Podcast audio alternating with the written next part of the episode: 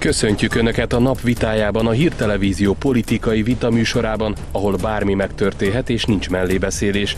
Orbán Viktor nemzetközi sajtótájékoztatót tartott, Karácsony Gergely továbbra is hallgat és bujkál a sajtó elől. Kezdjünk!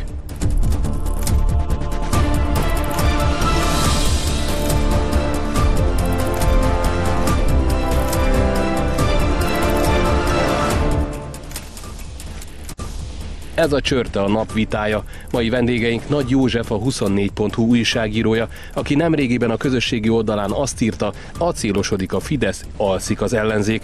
Deák Dániel, a 21. század intézet vezető elemzője, aki szerint Karácsony Gergely saját helyettese buktatta le, ugyanis Kerpel Fróniusz Gábor elismerte, a főpolgármester adott utasítást a Városháza eladására. És aki ma a vitát vezeti, Pindrok Tamás. Jó estét kívánok, szervusztok! De tréfásak vagytok a Karácsony Gergely miért nem tartja már meg azt a várva várt nemzetközi sajtótájékoztatóját? Orbán Viktort azzal támadja az ellenzék, meg a sajtó, az ellenzéki sajtó, hogy nem tart sajtótájékoztatót. Ma tartott. Arra is szívesen, csak ugye most itt Mikulás nap utáni meglepetést kaptam, hogy az én Facebook oldalamat szemlézi a szerkesztők. Ezúton is köszönöm szépen mindenféle feliratkozót, szívesen látok ott. Ugye ott hivatkoztam én a legutóbbi az Indexen kikerült közvéleménykutatási adatokra, ami alapján azt látható, aztán gondolom beszélünk majd erről is, hogy egy adott Jobbikhoz közel álló közvéleménykutatónál... Amerikai tanácsadók segítségével. Igen, az amerikai technikákat használva így van, tehát úgy néz ki, hogy az ellenzék az vissza, és hát a Fidesz pedig erősödik. De a kérdésedre válaszoljak. Igen. A kérdésed pedig az volt, hogy ugye Karácsony bujkál Orbán Viktor, pedig nemzetközi sajtótájékoztató. Én is várom, de azért Orbán Viktor, mint a sajtószabadságnak a apostolaként felfesteni, valamint arról úgy állítani be őt, mint aki áll a sajtó rendelkezésére, mióta ő miniszterelnök, azért az erős túlzás, láthatjuk, hogy tele van, vagy tele volt a újságírókkal, főleg ellenzéki újságírókkal a de ő tart, Karácsony Gergely nem. Évente, két évente egyet, de mutass már nekem egyetlen egy interjút. Karácsony még nem tartott. Hát Karácsony ezügyben még nem tartott, de egyébként számos sajtótájékoztatót tartott, és számos interjút is adott, egyébként a túloldalnak is. Orbán Viktor pedig 2010 óta Orbán Viktor, mióta miniszterelnök, nem adott interjút a nem kormánypárti sajtónak. Nekünk se egyébként. Amikor megvádoltak, hogy szavába vágok a vitapartnernek, tehát próbálom visszafogni magam. Hát igen, tehát Orbán Viktor már egy nemzetközi sajtótájékoztatót tartott, ahol idegen nyelvű újságírói kérdésektől kezdve kormánypárti ellenzéki újságíróknak is vállalkozott, tehát szerintem egyáltalán lehet azt mondani, hogy Orbán Viktor megfutamodik ezektől a kérdésektől. Azt pedig világosan elmondta, hogy nem akar külföldről finanszírozott propagandistákkal hadakozni, vitatkozni, amit ugye interjúnak neveznek, megválogatja azt, hogy kiknek szeretne interjút adni. Megválaszthatja, hogy kivel szeretne interjúzni, majd ő el fogja dönteni. Azért legföldi propagandistázni a komplet nem fideszes sajtó azért elég merész szív, és én magamat is beleértem, hiszen én sem vagyok fideszes. De hát azért az RTL Klub, a Telex, meg a 444 külföldről finanszírozott sajtótermékek, tehát ez kár. Hát most volt a Telexnek a saját átláthatósági jelentése, jelentős forrásokat kap egyébként külföldről, igen. És ettől az külföldről finanszírozott sajtótermékké válik, valaki kap valamennyi. Mindig nemzetközi díjak kapnak, nemzetközi pénzeket, nemzetközi hálózatos együttműködésben vesznek részt. Orbán Viktor is külföldről van finanszírozva, hiszen mondjuk Soros Eszen díja annak idején egyetemista volt. Ez a 90-es évek elején, amikor a magyar demokrácia próbálták fejteni. Nagyon jó, ezt mondod, nagyon jól mondod, mert ugye Orbán Viktor az Soros Györgynek az egyik legnagyobb politikai ellenfelévé vált, tehát rájött arra egyébként, hogy Soros György a hálózatán keresztül a különféle finanszírozási eszközeivel politikai tőkét akar kovácsolni Magyarországon, bele akar avatkozni belpolitikai folyamatokba. Amikor ezt egyébként Orbán Viktor felismerte, azonnal szakított ezzel a dologgal, és én nem látom azt, hogy jelen pillanatban Orbán Viktornak a politikáját Soros György meghatározná, ellentétben például azokkal a külföldről, főként a Soros hálózat részéről finanszírozott sajtótermékekkel, amelyek mind a mai napig kiszolgálják őt. Na hát akkor én magam nevében kikérem ezt a külföldről finanszírozott sajtó minősítést a magam nevében is, meg a 24.hu nevében is, meg egyébként a Telexes barátaim, meg a 444-es barátaim nevében is, mert attól, hogy egy sajtótermék, egy kelet-európai kisországban, egy kisnyelven kiadott sajtótermék kap nyugat-európai alap, ahova tartozunk elvileg, hiszen mi megszavaztuk, hogy tartozunk az Unióhoz, kap pénzt. A attól még nem én végeztem híradó, én számtényadatokból indulok ki, én készítettem nagyon sok híradó elemzést, például a 2015-ös migrációs válság során a Magyar RTL Klubnak és a Német RTL Klubnak összehasonlítottam az esti hírműsorait. Érdekes módon, miközben Magyarországon támogatták Orbán Viktornak a bevándorlás politikáját, a magyarországi RTL túlnyomó rész negatív kontextusban számol be ezekről.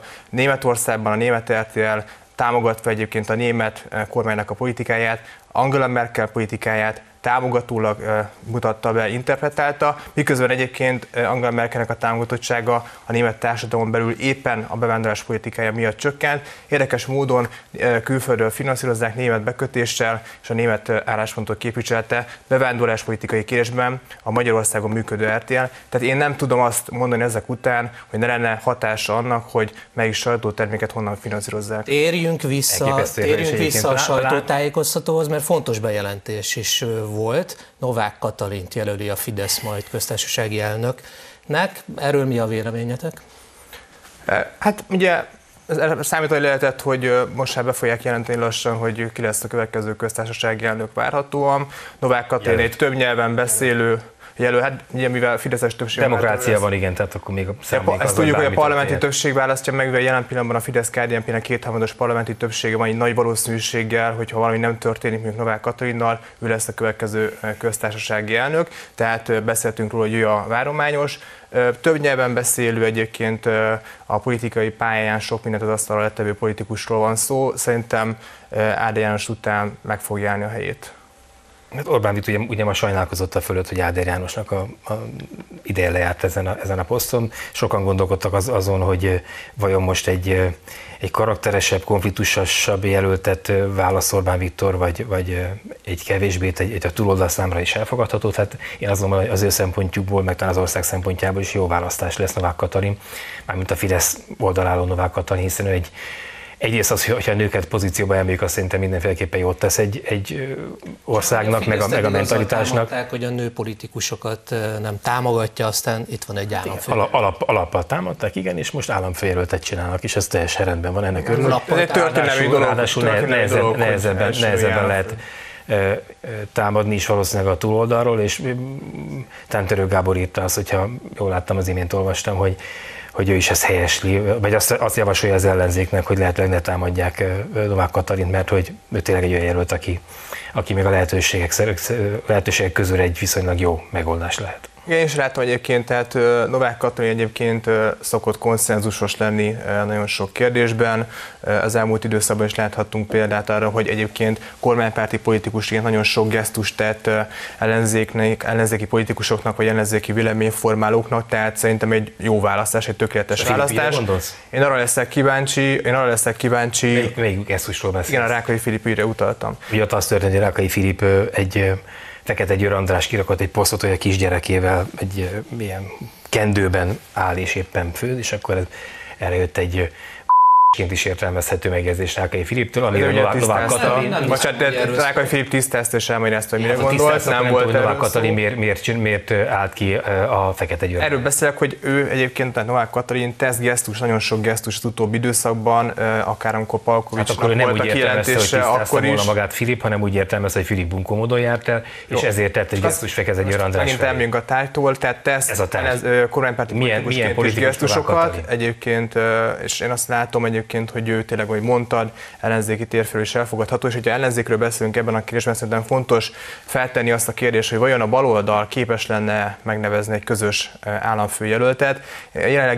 Jelenlegi állapotokat elnézve azt mondom, hát nagyon nehezen tudna megnevezni. A baloldal egy közös miniszterelnökjelöltet is képes volt megjelölni, és nyilván képes volna megjelölni egy köztársasági elnökjelöltet is, amire nyilván lehetőségem, jelölni lehetne, ugye 50 parlamenti képviselőnek az aláírása kell ahhoz, hogy köztársasági elnök jelöltet állítson valaki, hát lehet ezzel próbálkozni, nyilván a mostani kétharmad mellett erre. Mert ahogy befusson valaki, erre nem lesz. Igen, csak ezért utaltam erre, mert ugye volt arról szó, hogy tartanak egy ilyen előválasztást is mondjuk az államfő jelölt személyben, azt ugye bejelentették, hogy ezt elhalasztják, tehát szerintem ott olyan komoly, hát nem is tudom, értékrendbeli viták is lehetnek egyébként a balliberális oldalon, hogy maximum egy olyan személyt hoznak be, akiből úgy is tudják, hogy soha nem lesz államfő, és csak úgy valakit megneveznek, hogy megnevezhessenek. De bárkit hoznak be, abból nem lesz államfő. Hát csak ugye a kormányzás képességnek a látszatát, hogyha fel akarják mutatni, akkor ez egy nagyon fontos hát pont lenne, hogy legalább az ilyen fontos közjogi pozícióknak a megjelölésében együtt tudjanak működni. Bízunk rájuk, ezt miniszterelnökjelöltjük már van. Magyarország ragaszkodik a szuverenitásához, és nem fogja betartani az Európai Bíróság döntését. Ez egy másik bevándorlás ügyben. Ez egy nagyon fontos másik bejelentés. Urak, erről a vélemény? Józsi? Mindig én kezdem. Ilyen ügyekben mindig azt tudom elmondani, hogy közösség részesei vagyunk. 2004-ben benépszavaztuk magunkat az Európai Unióba, vállaltuk annak az összes előnyét, meg vállaltuk azt is, hogy lemondunk bizonyos jogainkról a közösség javára, azért, mert hogy azt az életformát szeretnénk élni, ahogy Nyugat-Európában élnek. De nem, hogy itt egy jogi vitáról van szó, az Európai Bíróság és az Alkotmánybíróság, ugye ez egy magasabb szintű vita is, a szuverenitás vita, Alkotmánybíróság döntött, szuverenitást meg kell élni. Egy európai intézmény, amelynek elvileg a döntései kötelező joggal bírnak a tagországok kormányaira. Ő hozott egy döntést, melynek a közösségnek a tagja vagyok, hogyha én a családnak a tagja vagyok, és édesapám azt mondja nekem, hogy fiam, akkor te most nem tudom, az autót elviszed gumit cserélni, akkor mivel apám van fölöttem, ezt én elfogadom. Az Európai Unióban is, amikor beléptünk, elfogadtuk azt, hogy vannak olyan jogok, amiket átadunk ennek a közösségnek, ez a közösség így döntött. Csak az ez a közösség így döntött. Az Alkotmánybíróság, hát ugye az Alkotmánybíróságnak az összetételéről lehetne egy-két kört futni, csak akkor olyan eltérünk a tájtól. Tehát nagyon szépen hangzik, hogy beléptünk egy közösségbe, és akkor el kell fogadni a játékszabályokat, ez ismerős ír. Csak ugye Orbán Viktor is kitért a mai sajtótájékoztatóján arra, hogy ugye Jean-Claude Juncker változtatott például az Európai Bizottságnak a szerepfelfogásán. Tehát az Európai Bizottság egy eddigi korábban normális működésben egy csúcs bürokratikus szerv, amely nem politikai szereplőként, pártpolitikai aktorként jelenik meg az európai politikában, és a Jean-Claude Juncker ezen változtatott, és az Európai Bizottság kőkemény politikai szereplőként, ugye a bevándorlás ugye nagyon jól megmutatta, egy politikai felfogás mellé beáll, és végre akarja azt az álláspontot hajtatni az összes tagállamon, és ezt folytatja a jelenlegi bizottság is, szerintem egyébként kicsit visszafogottabban, tehát nem annyira látványosabb, mint amit Jean-Claude Junckertől láthattunk, de ugye a helyreállítási alapnak a felfüggesztés az, hogy mindig nem fizették ki ezt az összeget Magyarországnak, szerintem jól megmutatja egyébként, hogy például ilyen finoman a választási kampányba is bele akarnak szólni az ellenzéknek az oldalán. Ez nem is annyira finom egyébként, tehát még egyszer vannak értékek, meg valamerre tart az Unió. Hogyha ebbe az Unióban Magyarország, ami az Unió taglétszámának a 2%-ával bír, a GDP-nek 1%-ával bír, és egyébként él, vagy ha úgy tetszik, visszaél időnként a vétójogával, az ellen nyilván politikai mozdulatok fognak történni az Európai Unión belül. Ami engem a hosszabb táv jobban érdekel, ez úgy is érdekel nyilván, de az érdekel igazából, hogy ez merre tart, merre viszi Magyarországot. Arra viszi, hogy kisodródunk az Unióból, mert ugye az Unióban is vannak olyan hangok, mint a magországok részéről, hogy elég már ezekből a kötözködő kisállamokból, akik nyilván valamennyire piac vagyunk, de nem akkora piac, mint a magállamok piaca. Nyilván lehet olcsón munkaerővel termelni a gyárainkban, de azért már az sem annyira olcsó. Tehát, hogy mi lesz ebből az egészből, kisodródunk, vagy benne maradunk. Én szeretnék ebben a közösségben élni. Én 2004-ben beszavaztam magunkat. Nem kell aggódni, ugye Emmanuel Macron francia államfő volt, tartott egy közös sajtótájékoztatót Orbán Viktorról, és elmondta, hogy Orbán Viktort egy Európa-párti politikusnak tartja, és mind a kettő.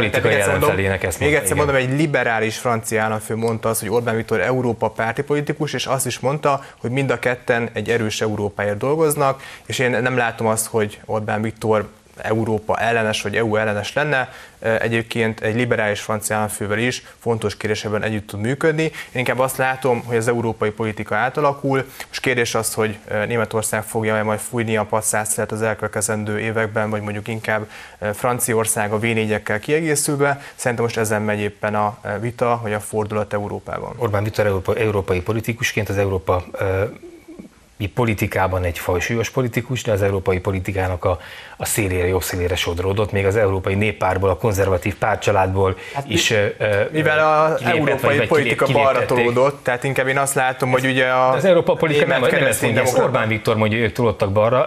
Nem, hát ez most ugye a CDU-ban ugye váltás volt pont a napokban, és ott is egyértelművé tették egyébként, hogy igen, eltávolodtunk a hagyományos normális és most kik Orbán Viktornak a partneri Európában? Le Pen például a francia szélsőjobbos. CDU is partner egyébként a Fidesznek, tehát nagyon jó kapcsolatot ápol, annak ellenére, hogy nem a néppárton. A CDU a legerősebb pártja az Európai Néppártnak, onnan kisodródott, kilökték, kilépett Orbán Viktor Fidesz. Ennek ellenére a német CDU CSU-val egyébként Orbán Viktor és a Fidesz jó kapcsolatot ápol. Jó kapcsolatban lenne, akkor nem lépett volna ki. Tehát még egyszer mondom, az Európai Néppártból nem a CDU-CSU miatt lépett ki elsősorban a Fidesz-KDNP, hanem sokkal inkább a Benelux, északi, egyébként magukat is liberálisnak mondó tagpártoknak a álláspontja miatt. A németek azt mondták, a németek legerősebb ereje a német keresztény demokraták. A 24.hu is megírta, láttam, ott vannak ilyen európai rovatok, hogy egyébként a németek mindvégig ragaszkodtak, hogy a Fidesz maradjon az Európai Néppártban, igyekeztek egyébként ezt a konfliktust bent tartani a néppárton belül, nem sikerült neki. Ragaszkodtak volna hozzá, akkor Orbán Viktor bemarad a néppártban. Ez nem így működik, ez mutatja a német politikának a gyengülését. A német választások mennyire befolyásolják, mert szó volt a sajtótájékoztatón, a magyar-német kapcsolatokat, ugye baloldali kormány. Bocsánat, még az előző 10 másodperc. Az előző ez még annyit, hogy ezt a kérdést a második félidőben. Jó, folytatjuk a második félidőben. Tartsanak velünk akkor is.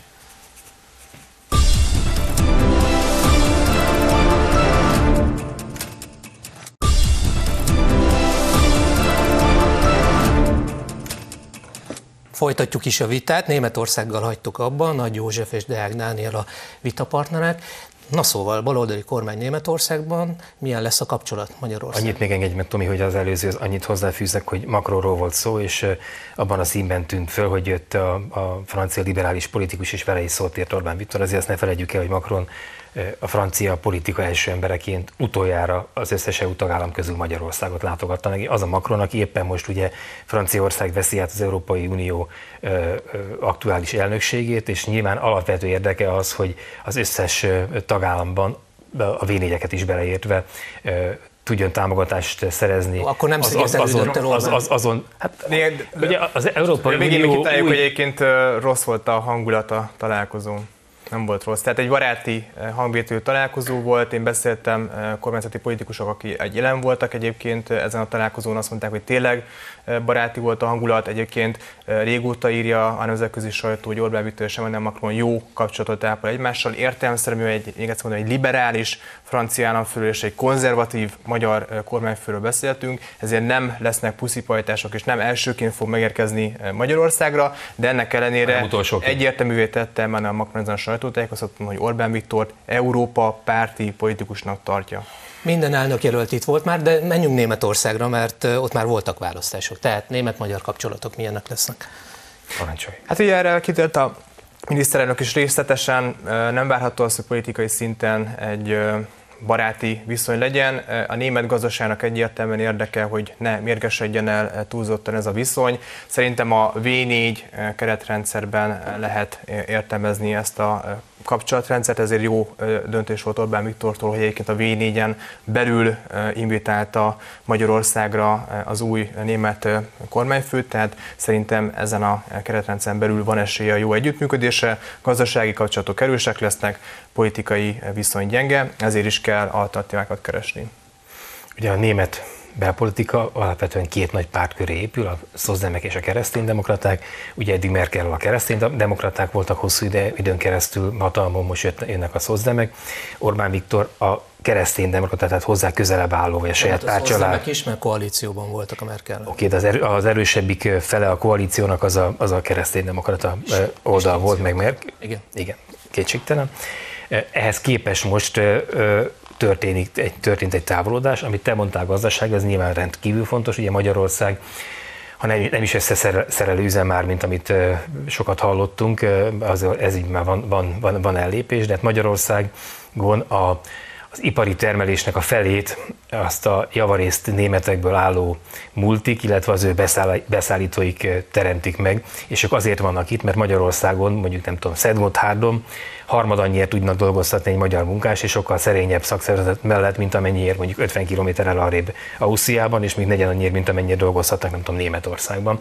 Tehát elemi érdeke a német gazdaságnak az, hogy Magyarországon olcsó munkaerővel egyébként ezt a piacot lefedve azokkal az árukkal, amiket ez a piac képes felszívni, megtartsa, de ettől még a politikai szembenállás az nyilván erős lesz, és ezt színezi majd, gondolom én, az, hogy a franciák most Merkel Európa legerősebb politikusa távozásával, vagy politikai szintéről való lelépésével bejelentkeznek, vagy Macron bejelentkezik Európa első számú politikusa szerepére. Isten újra Németországot, választókor leszállítása 16 évre, kanabisznak a legalizálása, Németország bevándorló országa minősítése. Hát ezek mind olyan dolgok, amelyek egyébként a jobb oldal számára nagyon fájóak és nagyon súlyosak és rossz. Az, hogy 16 éves fiatalember már szavazhat, az fájó, 17 éves. Hát akár a bevándorlóország kifejezés fájt a leginkább, tehát hogy most már nyíltan egyébként a német kancellár ezt így kimondja. Én ezt rossznak tartom egyébként úgy, hogy Németország Európának a vezető hatalma, a legnagyobb gazdasága, szerintem rossz irányba tart Németország, ennek ellenére Magyarországnak a legfontosabb gazdasága. Többet tudsz, mint a német választópolgárok, akik ugye ezt a Szozdem kormányt választották meg. Izgalmas a téma, de... Hárompárti koalíciós kormány van. Izgalmas a téma, de menjünk át egy kicsit belpolitikára és egy közvéleménykutatásra. Kifejezetten Márki-Zay Péter számára készült az a kutatás, amely fölényes kormánypárti győzelmet jósol a választásokra, írta az Index. A lap birtokába került az a 69 oldalas felmérés, amely azt mutatja, hogy a teljes lakosság körében a Fidesz-KDNP támogatottsága 46%-os, míg az ellenzéki összefogásé csupán 32. A dokumentumból kiderül az is, hogy azt az Iránytű Intézet és a 21 kutatóközpont készítette amerikai tanácsadók segítségével, amerikai módszertannal. Márki-Zay Péter korábban még azt mondta, a közvéleménykutatásban a Fidesz mahinációja miatt áll rosszul az ellenzék. Uraim, egy-egy szóval jellemezzük ezt, minősítsük. Hát szerintem hazugságon kapták őket. Kiket? Hát a Márki-Zayt és a baloldalt. Miben? Azt mondták, hogy nincs ilyen kutatás, nem is létezett, nem rendeltek ilyet, aztán kiderült, hogy Márki-Zay Péter megrendelése egy 69 oldalas dokumentum készült el. Nagyon érdekes, mert most itt telefonomon magam elé vettem az Indexnek a mai cikkét ebben az ügyben. Szép terjedelmes, érdemes egyébként elolvasni. Szóval nagy komoly hullámokat vert ez az egész magyar belpolitikában. Mi is van egy podcastunk a 24-3-3, ezzel foglalkoztunk a múlt héten. Mi ezt nagyjából készpénznek vettük a két kollégával, akikkel leültünk erről beszélgetni. De hogyha most az Indexnek az írását elolvassátok, akkor azért itt is van distinkció a korábbiakhoz képest. Ugye ez a kutatóintézet azt nyilatkozta, hogy... Ez a 21 kutatóintézet. Igen. A prezentációból önkényesen kiragadott adatok nem számítanak kézkutatási eredményeknek, azokat a továbbiakban nem kívánjuk kommentálni, meg számos más még fölötte, de ettől még, hogy Dani ajkára is mosolt csaljak, elégedett mosolt csaljak, az kétségtelen, hogy miközben a Fidesz kampánya csúcsra jár, aközben az ellenzék, amely ugye októberre fejfej melletti eredményeket produkált a közvéleménykutatóknál, leginkább annak köszönhető, hogy hosszú idő után az előválasztással sikerült tematizálniuk a közbeszédet. Azóta lényegében egy ilyen dermedtségben van, és még a közös logót meg a dizájn sem sikerült kitalálniuk, ami hát nyilván sokba kerülhet nekik a végelszámolást tekintve. Ugye most ők is belekezdenek a népszavazási aláírásgyűjtésben, meg jövőre indul a kampány, elvileg elkészül a lista, meglátjuk ez mire lesz elég. Azt nem tudom, tehát nem értek hozzá. Nekem is nagyon meglepő volt, hogy az októberi fejfejvelítőből kijött az a 47-32, meg az, hogy a 54% talán a kormány maradását szeretné, azért ezek nagyon kemény adatok, hogyha az ellenzék akar ezzel a helyzettel bármit kezdeni, akkor kössék fel a gatyájukat, hogy itt egy ilyen rurális hasonlattal vagy képpel is éljek. Tegyük tisztában, hogy van ugye az Iránytű Intézet, egy Jobbik közeli intézet, ami végezte fizikailag a call centerekben ezt a kérdőívnek a lekérdezését, de az értelmi szerző, tehát a módszertant, azt a 21 Kutatóközpont, ha jól hiszem, így hívják, készítette el. Ez Róna Dánielhez tartozik, aki egyébként Karácsony Gergelynek is volt a tanácsadója, Fekete Győr Andrásnak az egészen a közelmúltig a tanácsadója volt, tehát egy baloldalhoz erősen köthető kutatóról van szó, aki ugye amerikai segítséggel hozta létre ezt a módszertant. Itt egy 69 oldalas dokumentumról van szó, tehát nem arról van szó, hogy nyers adatok, mindenféle, nem tudom, hogy még éppen akkor kérdezték le, és akkor kijöttek a számok, és azt még nem dolgozták fel. Ez egy részletes, kidolgozott tanulmányról van szó. Közvéleménykutatás. Pontosan, én is láttam már sokat, tehát így néz ki egyébként egy közvéleménykutatás, itt nem egy nyers dologról van szó. Most ugye azzal védekeznek, én is megnéztem ezt a Facebook bejegyzést, hogy itt nem pártpreferencia kutatás végeznek, de hát ott van benne pártpreferenciát, hogyha akkor miért rakják bele a pártpreferencia kutatást. Tehát egy kicsit gyenge magyarázkodásnak látom. Kínos eredmény született, a baloldali kötődésű kutató most lebukott, hogy egyébként ilyen kutatásokat végez belső felhasználásra. Mivel bukott le, Dani? Hát, hogy dolgozik? Nekem ez teljesen rendben van. Mivel bukott le? Ezt titokban akarták tartani, és kijött a nyilvánosság elé egyébként, hogy lesújtó eredményeket hoztak ki a baloldal. Hát azzal, hogy lesújtó eredményeket hoz ki a baloldali pártoknak a belső mérésben, és értelemszerűen most úgy akarnak tenni, minthogyha itt nem is történt volna pártpreferencia kutatás, miközben, hogyha megnéz ezt a dokumentumot, látja, hogy történt pártpreferencia kutatás. Az égvilágon senki nem bukott le, itt van egy mérés, ami vagy pontos, vagy nem pontos, vagy hiteles, vagy nem hiteles, vagy stimmel, vagy nem stimmel, akkor tudjuk majd ezt értékelni, mondom, ezt én készpénznek vettem még a múlt héten, hogyha meg lesz a következő 2, 3 vagy 4, illetve majd jövő tavasz, amikor látjuk, hogy tényleg 54. Azt akarom mondani, hogy egyébként kijött ugye most több felmérés is, a Századvég is hozott ki kutatást Márki-Zay Péter személyével kapcsolatosan, érezhető mértékben nőtt az elutasítottsága. Értelemszerűen kutatást nem érdemes más kutatócég kutatásával összehasonlítani, mindig az adott kutatócégnek a számait érdemes nézni hónapról hónapra, ugye erről beszélt Böcskei Balázs is az ATV-ben, és a Századvég számain belül is jelentős romlás érzékelhető Márki-Zay Péter megítélésének. Ami mondom, nem lepődik kapcsán, és nem meglepő. Mértékét azt mögé tehetünk egy kérdőre, de ha nincsen kampány, akkor abból mínuszak inkább, hogyha sértegeti a választókat, támadja a rezsicsökkentést, támadja a minimálbért, támadja a benzinárcsökkentést. Ez mind külön sztori, hogy sértegeti a választókat, hogy ez a ti interpretációtok, a Fidesz közeli beszélgetések interpretációja. Aki elhiszi, tehát az a választópolgár, amelyik elhiszi, hogy Orbán Viktor bevándorlás ellenes, az ostoba, tudatlan, nem tudom, miket mondott rá. Bocsánat, én elhiszem például, hogy Orbán Viktor bevándorlás ellenes, és egyébként a nemzetközi sajtó is elhiszi, hogy Orbán Viktor bevándorlás ellenes, kerítést épített a déli határa, jogi határzárat hozott. Tehát aki azt mondja, hogy ez nem egy bevándorlás ellenes politika, az nem tudom, hol él. Ja, Márki-Zay Péter arról beszél, hogy egy mondat szintjéig ásunk le, akkor ez a te érvelése teljesen helytelen, ha már 2 vagy akár 3 mondat mélyre ásunk le, akkor már kevésbé, mint ahogy egyébként nekem kevéssé tetsző, de nyilván hatékony óriás plakától láthatjuk, hogy Soros György ebben az évben, vagy a múlt évben hány bevándorlót hozott Magyarországra, 0-át, és a Fidesz hány bevándorlót hozott be 55 ezret. Hát maga Soros György arról írt, hogy pont arra utalt Márki-Zay Péter, hogyha valaki behozott Magyarországra ebben az évben bevándorlott, az nem Soros György, mert ő 0-át hozott be, a magyar hanem Orbán Viktor. Itt szépen a kárpátaljai határon túli magyarokat sikerült összemosni a nem tudom, több ezer kilométerről érkező illegális bevándorlókkal. Szerintem ez a legundorítóbb dolog, amit el tud követni Márki-Zay Péter. Ráadásul egy Soros Györgyöt mentegető politikai kampányról van szó. Hát a napnál is világosabb, hogy Soros György szervezetei igenis hoztak be egyébként Magyarországra is, és az Európai Unió területére is illegális bevándorlókat. Ezek az NGO szervezetek instrukciókkal, térképekkel, jogi tanácsadással látták el azokat a bevándorlókat, akik a balkáni migrációs útvonalon érkeztek Magyarország irányába.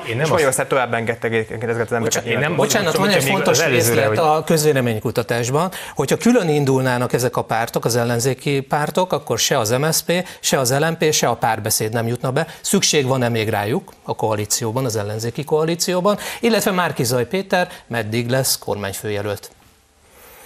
2 kérdés, de összefüggenek. És még a harmadik az még érdekesebb volt ott, az, hogy ugye 55 000 kárpátaljai magyarnak a lemigránsozásáról beszéltél, ugye 55 000 van a plakáton. De egyébként tehát tényleg ez az egész migrációs kérdés, hát ugye ez egy, lehet érvelni mind a 2 oldal mellett. Európa, csak tényleg 3 mondat. Európa benne van egy demográfiai krízisben, jó ideje benne van.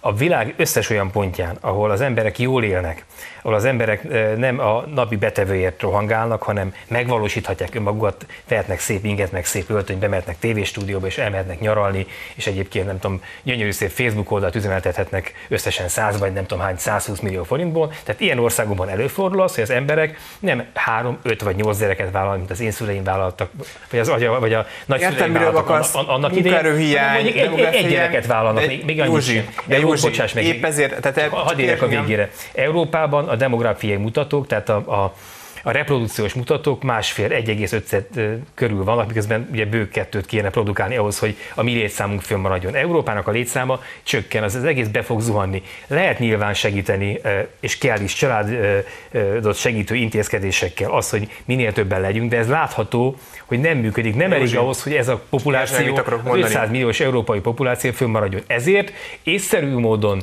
integrálva, asszimilálva, van egy olyan gondolat, hogy hozzunk be határon túlról, Európa határon túlról, és integráljunk embereket. Erről szólna egy éppeszi migrációs vita, de erről van szó. Értjük, mit mondasz, értjük, nem kell. Tehát, hogyha a munkaerő hiány van Magyarországon, erről Orbán Viktor is több alkalommal beszélt, akkor elsősorban próbáljuk meg első körben a határon túli magyarokat bevonni az anyaországba, és akkor jöjjenek mondjuk kárpátaljai magyarok, és ők mondjuk a felsőoktatási rendszerben menjenek. Pont erről beszélek, ezt nem szabad. Ha őket ide hozzuk, akkor olvasd a Kövér László interjúját. Az más, az erdélyi magyarokról beszéltek. Pont arról beszélnek, hogy ne jöjjenek Magyarországra, tartsák meg a szülőhelyükön a magyarságukat. Józsi, Ukrajnában háborús állapotok uralkodnak, magyar embereket akarnak besorozni az ukrán hadseregbe Oroszország elleni küzdelemben, értelemszerűen ilyenkor egy józanul gondolkodó magyar ember azt mondja, igen, akkor inkább jöjjenek Magyarországra. A másik szempont pedig az, hogy ha ez nem valósul meg, akkor az Európai Unión belül, tehát azonos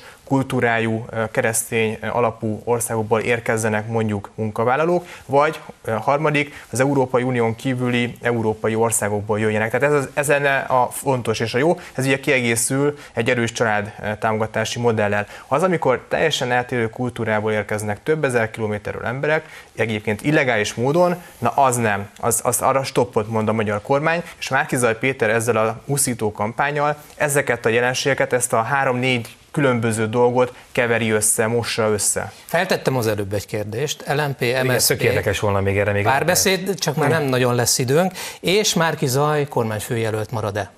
Ez fontos. Hát, hogyha Márki-Zay Péter nem marad kormányfőjelölt, akkor nagyon sok ellenzéki szavazó nem fog az ellenzéki tömbre szavazni, hiszen arról szólt az előválasztási kampány, hogy majd az előválasztók eldöntik 2 forduló alatt a lehetséges 5-6 jelöltből, hogy ki az, akit támogatni akarnak. Az előválasztók eldöntötték, egyébként én is ott voltam mind a 2 fordulóban, eldöntöttük, hogy kit szeretnénk látni Orbán Viktor ellenfelé, hogyha ezt az alapdemokratikus megoldást, amiben mi részt vettünk, hogyha minket, engem ebben hülyére vesznek, akkor nekem ott nincsen keresni valóm, akkor tapsolhat meg a magyar kétfarkú kutyapárt, mert akkor rájuk fogok szavazni, és szerintem elég sokan leszünk ilyenek, de ezt nem lehet megtenni szerintem. Ha megteszik, akkor kukába velük. Rissa volt kétségünk afelől, hogy Józsi ellenzéki szavazó, most már megbizonyosodhat. Dani, afelől se volt kétségünk senkinek, hogy Fideszre szavazol. Ezt is titkoltuk. Sőt, hogy azért vagyok a megafonban, mert ugye a jobboldali hangokat szeretnénk felerősíteni, tehát mi nyílsisakos küzdelmet vállalunk, míg mondjuk a túloldalon azt látjuk, hogy a függetlenség, objektivitás és a tárgyilagosságnak a mindenféle látszata mögé bújnak, egyébként meg pártpolitikai tevékenységet folytatnak sokszor. Na most kiről az eredeti kérdéscsoporthoz térjünk vissza. Megint fel akarom cseszni az agyamat. Nem rád mondtam, csak ezt látom általában. Kikérem magamnak, mert hogy én újságíró. Nem rólad beszélek, csak úgy általában. Én meg a kollégáim a 24-nél, meg egyébként számos kollégám, akit ismerek a Telexnél, meg a 444-nél. Teljesen objektíven, tárgyilagosan. Mindenkinek van világnézete, mindenki elmegy szavazni.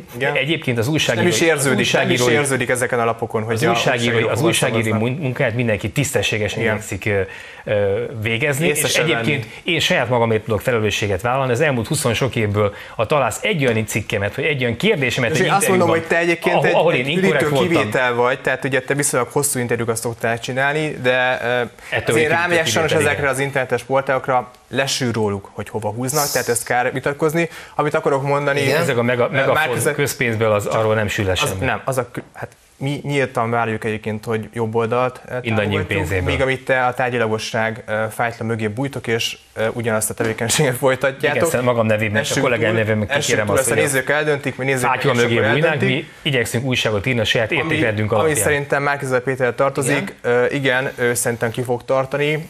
Gyurcsány Ferenc szerintem azt fogja neki majd tanácsolni, hogy hazudjon többet, mert ugye az a különbség, hogy ugyanazt a álláspontot képviselünk. Nem lehetne pálinkát kérni. Csak ugye még Gyurcsány Ferenc a 2006-os választási kampányban, ugye ezt saját maga mondta az összöri beszédben, nem fedte fel az igazság minden részletét, és nem mondta el egyébként, hogy a választás követően mire készül. Hát Márki-Zay Péter sajnos ebben nagyon sok bakit követett el, mert a rezsicsökkentés, a minimálbér, a bevándorláspolitika és egyéb fontos kérdésekben ő felfedte korábban, hogy valójában mire készül, most igyekszik ezt letagadni, ugye mondja, hogy igen, hát megtartjuk a rezsicsökkentést, minimálbér emelést akarunk, csak hát pár héttel korábban teljesen más mondott. Ha normális országban élnénk, akkor megint csak a rezsicsökkentésről is lehetne beszélni értelmesen, de nem lehet beszélni értelmesen, mert te is felmondod az aktuális magyar nemzetet, miközben a rezsicsökkentés egyébként... Hát de Józsi, ezt mondtam. Csak, értem, de hogy ő azt gondolja, és egyébként én is nagyjából ezt gondolom a rezsicsökkentésről, hála jó Istennek nem vagyok politikai szerepben, hanem pofázó szerepben, vagy beszélő fejszerepben.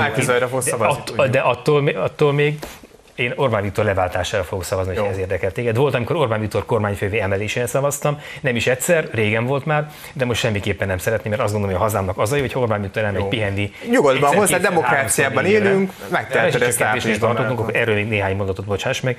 A rezsicsökkentés, hogyha értelmes országban élnénk, akkor lehetne beszélni úgy, el lehetne mondani azt, hogy a rezsicsökkentést attól, hogy te meg én mondjuk egy hónapban 10 000 forintos gázszámlát fizetünk, miközben az országnak az mi gázszámlán kerül 15 000 forintba, vagy lehet, hogy 20 000 forintba, azt a pénzt, amit mi nem fizetünk be, azt a pénzt lehetne másra is, azt a magyar államnak ki kell fizetnie nekünk, együtt adófizetőknek ki kell fizetnünk, azt a magyar állam adhatná mondjuk gyorsítottabb ütemű lakótelepi néketszerezésre, adhatná a szegények oktatására, adhatná gyorsabban fejlesztett egészségügyre, sok minden másra. A rezsicsökkentés, azt mi kifizetjük. Az, hogy az embereknél több pénz marad, az visszamegy a gazdaságba, tehát többet fogyasztanak, többet költenek, illetve szóval az államnak is ebből lesz utána bevétele. Viszont ugye Magyarországon élünk, emlékszünk még a 2015 időszaknak az ingatlanadó, meg ugye ezek a többkulcsos jövedelemadós dolgok voltak a kedvenceim, amikor ugye meghatározták, mint a 200 000 forinttól dupla annyi adót kell fizetni, hát a magyar ember mit csinál, akkor 199 000 forintot fogok keresni. Tehát értelemszerűen jól hangzik az, hogy akkor aki többet keres, az most nem tudom, nagyobb arányban fizessen, meg kisebb arányú rezsicsökkentést kapjon, csak hát látjuk az ügyeskedéseket, látjuk az okoskodásokat, hogy ezek mögül a szabályok mögül kibújnak. Ezért jó egyébként, hogy egységesen mindenki számára ezek a dolgok megvannak. A magyar ember az adófizető közösségén keresztül a komplett gázszámláját kifizeti.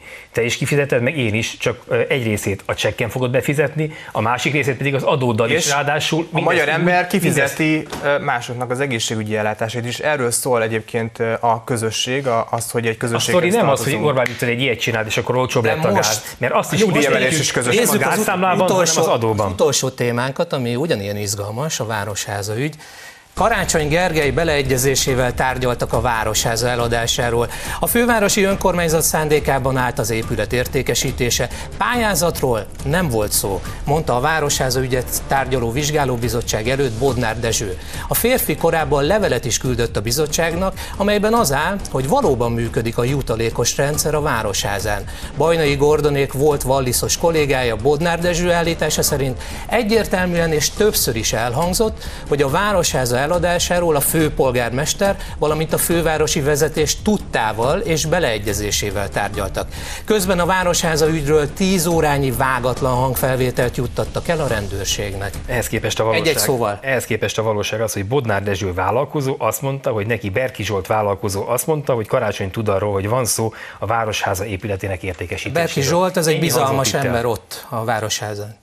Berki Zsolt egy vállalkozó, egy ingatlanos fickó. Jó, a bíróság előtt igazat kell mondani, tehát ott ugye kötelezettség van az ember számára, hogyha egyébként ő mondjuk egy hazugságvizsgálat keretében is vállalja ezt az állítását, akkor onnantól kezdve a bíróság ezzel majd tud mit kezdeni. Én inkább egyébként a vizsgálóbizottság sok mindent majd fel fog deríteni, ugye véletlenül sem az anonimus, ugye nem a vizsgálóbizottságnak küldte el a vágatlan 10 órás hangfelvétel mennyiséget, hanem a rendőrségnek, tehát én a rendőrségre számítok abban, hogy ott viszont tényleg meg kell jelennie Bajnai Gordonnak, meg kell jelennie Ganspergernek. Van a komplet Bajnai is felvétel?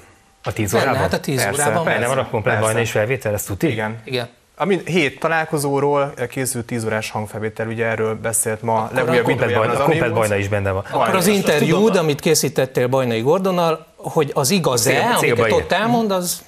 Ki fog derülni, tehát a rendőrség megkapja ezt a teljes... Azt fog kiderülni, hogy Bajnai Gordon kérte pénzt azért, hogy ő közvetítsen, vagy mondta azt, hogy valakinek be kell vinni a pénzt annak érdekében, hogy segítsen abban, hogy a Városháza épületét eladják valakinek. Elég magabiztosnak látom az Anonymous, tehát ott megfogalmazta, hogy volt szándék a Városháza eladására, egyébként ez a jutalékos rendszer működik a fővárosban, a baloldali ingatlan maffia részéről, és egyébként ezeknél a típusú eladásoknál személyre szabott pályázatokat készítenek az üzletemberekre, ezek mind elhangoznak ezeken a hangfelvételeken, a teljes hanganyagból ki fog derülni, hogy ez most manipuláció, megvágás vagy nem megvágás. Az Anonymous egyértelműen magabiztosnak tűnt ezeken a felvételeken. Szerintem január-február is egyébként a választási kampánynak az egyik fontos és forró témája lesz a Városháza ügy, amiben lehet, hogy politikusokat is meg fognak hallgatni. A Városháza ügy jelen pillanatban mai tudásunk szerint abban van, hogy Karácsony Gergelyék balfékeskedtek, és ahelyett, hogy amint az egész... Balfék haver. Neked haver, nekem nem haverom. Találó volt igen, szellemes, akkor részemlés. Hát találó, hát alátámasztja. Tehát miben hibáztak? Balfékeskedés volt, abban, hogy amint kirobbant a botrány, akkor talán itt is beszéltük már nagyjából ebben a körben is, hogy azt kellett volna szerintem csinálni, bár nem vagyok senkinek sem a tanácsadója, hogy akkor berendelni ezt a Barcs nevű az ingatlankezelő, a fővárosi ingatlankezelőnek az elnökét, vagy vezetőjét, vagy igazgatóját, meg berendelni a politikai munkatársakat, és rögtön gyerekek mi történt, és kipakolni mindent. Ehelyett centiről centire derült ki az, hogy valóban nagy valószínűséggel volt arról beszélgetés a Városháza, hogy mit kéne kezdeni a Városháza épületével.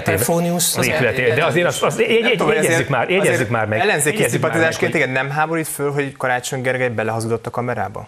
De felháborít az, hogy nem mondta, hogy mi történt. Azt mondta, hogy nem volt ilyen ötlet, ezt Bohár Dániel kollégámnak nyíltan kimondta egy interjúban, amikor megkezdte, hogy a Városháza eladásában műség, nem volt ilyen ötlet, ez hangzott el Karácsony Gergely szájából, miközben múlt héten Kálper Fróniusz főpolgármester helyettes, tehát Karácsonynak az embere a Városházán elismerte, hogy Karácsony Gergely adott utasítást arra, hogy készítsenek olyan előterjesztést, amely a Városháza esetleges eladásáról szól. Megint csak a normális országban élnénk, akkor arról, hogy a Városháza épületével mi a túrót csináljunk, arról lehetne értelmesen beszélni. Az, hogyha valaki bekerül 2019-ben főpolgármesternek Budapestre, majd folyamatos megszorításokat szenved el a város, akkor ha én lennék a főpolgármester, sose leszek, az nem is vágyom oda, akkor az első dolgom... És mi lett belőle? Az első dolgaim között lenne az, hogy mérjük föl, hogy áll a fővárosnak az ingatlan vagyona, mi a túrót lehet ezzel kezdeni. Ez egy legitim dolog, Józsi. Értem. Miképpen egyébként a Városháza eladása is legitim lett volna, és egyébként... Valakinél legitim, valakinél nem, lehet, hogy Karácsonyéknál az nyugodtan beszélhet róla, semmi nem akadályozza meg. Igen, én azt gondolom, hogy erről értelmesen lehetett volna beszélni. Egyébként hát nem akarja eladni, azt mondja. Értem, most már semmiképpen nem akarja eladni, mert erről már megint csak nem lehet értelmesen beszélni. De azért a legfőbb pont a jutalékos rendszer, ez nagyon fontos, ez visszaosztásról szól. Ugye Bajnai Gordon szokás. Igen, nem is a Városháza eladása a kérdés szerintem. Hát ez korrupció. A korrupció az, hogy jutalékos rendszer van, ez nyíltan elhangzott a felvételen, és az is egyébként, hogy a vagyonkezelő a hallott felvételeken személyre szabott pályázatok meg személyre szabott szabályokról is beszélt, tehát szerintem azért durvább, mint mondjuk a Városháza esetleges eladása. Én mondjuk ezért a Barcsot, az ingatlankezelőnek a főnökét kirúgtam volna ezért a mondatért, aki egyébként a fővárosi bizottság előtt arról beszélt, mármint ez a Barcs arról beszélt, hogy túlnyúlt a saját megbízásának a határain. De ez több, mint hiba. Bocsánat, amikor személyre szabott dolgokról beszélünk, az már több, mint hiba meg, hogy túlnyúlt a a hatáskörömben. Ez kőkemény korrupció.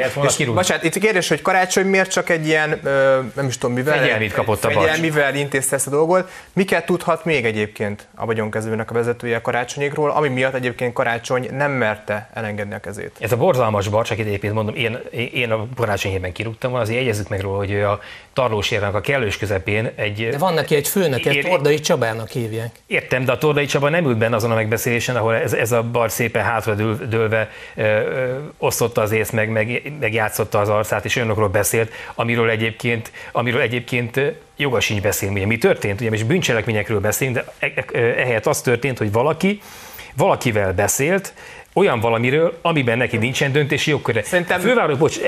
A fővárosi önkormányzat, vagy a városházának az épületét közgyűlési határozattal lehet eladni. Dani, szerintem az önmagában már beszédes, hogy Barcsot egy fegyelmivel illette Karácsony, ahelyett, hogy kirúgta volna. Szerintem még ő tud több dolgot Karácsonyékról, ami miatt nem mert elengedni a kezét. Köszönöm szépen, lejárt az időnk. A csörte után következik a vezércikk. A stúdiómban már ott van M. Kovács Róbert. Szia, Robi! Mivel készültetek mára? Szervusz, Tamás! Köszöntök mindenkit! Ferenc Orsolyával, Néző Lászlóval és Borosbánk Leventével várom önöket, és beszélünk természetesen a kormánypártok államfőjelöltjéről, Novák Katalinról, ahogy arról is, hogy a kormány az Alkotmánybíróság döntésével a háta mögött szembe megy az Unió Bíróságának határozatával. De nem mehetünk el persze szó nélkül a Városháza gétügy újabb fejleményei mellett sem, ahogy amellett sem, hogy a fővárosi közműcég vezér urizál, miközben százával hajítják ki cégeitől a melósokat. Hamarosan kezdünk. Köszönöm, Robi! A nézőknek is köszönöm a figyelmet, viszontlátásra!